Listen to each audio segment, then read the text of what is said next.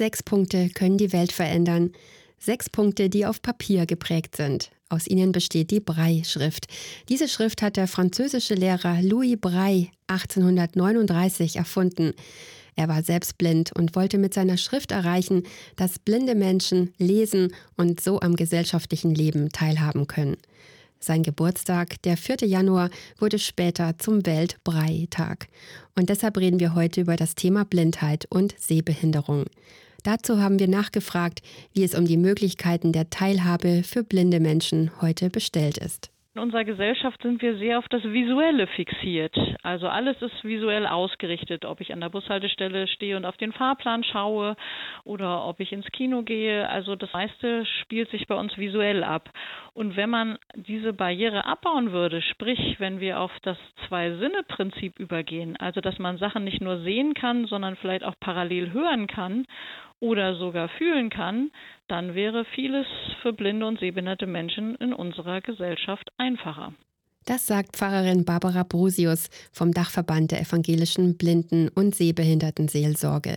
Und sie fügt hinzu, in Deutschland sei schon einiges auf dem richtigen Weg. Es gibt Geldautomaten mit Sprachausgabe, bis hin zu sprechenden Wagen, sprechenden Uhren.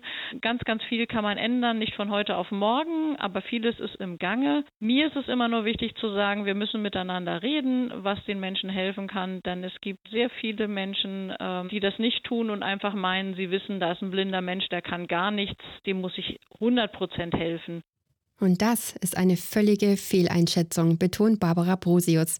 Entscheidend sei vielmehr, ins Gespräch zu kommen über die Bedürfnisse der blinden und sehbehinderten Menschen. Und hier liegt auch die Aufgabe der Seelsorgerin im Dachverband. Unser großes Thema ist die inklusive Kirche. Also Kirchengemeinden fit zu machen, Menschen in der Kirche fit zu machen, dass es ein gutes Miteinander gibt.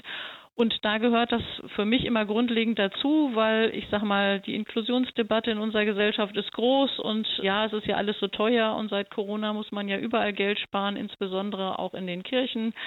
Deswegen sollte man das nicht mehr machen.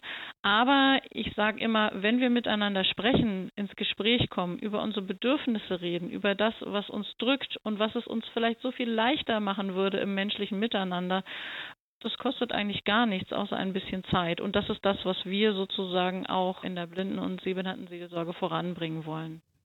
Ein wichtiges Bedürfnis aller Menschen ist die Kommunikation.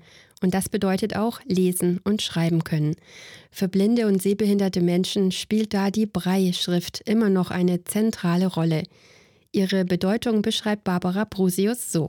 Ein blinder Mensch, der die Brailleschrift nicht lernt, ist Analphabet, also der kann eben nicht selbstständig lesen. Wobei wir heute natürlich immer dazu sagen müssen, wir haben sehr viele blinde und sehbehinderte Menschen, sechzig plus, die Alterserkrankungen beim Sehen nehmen sehr stark zu.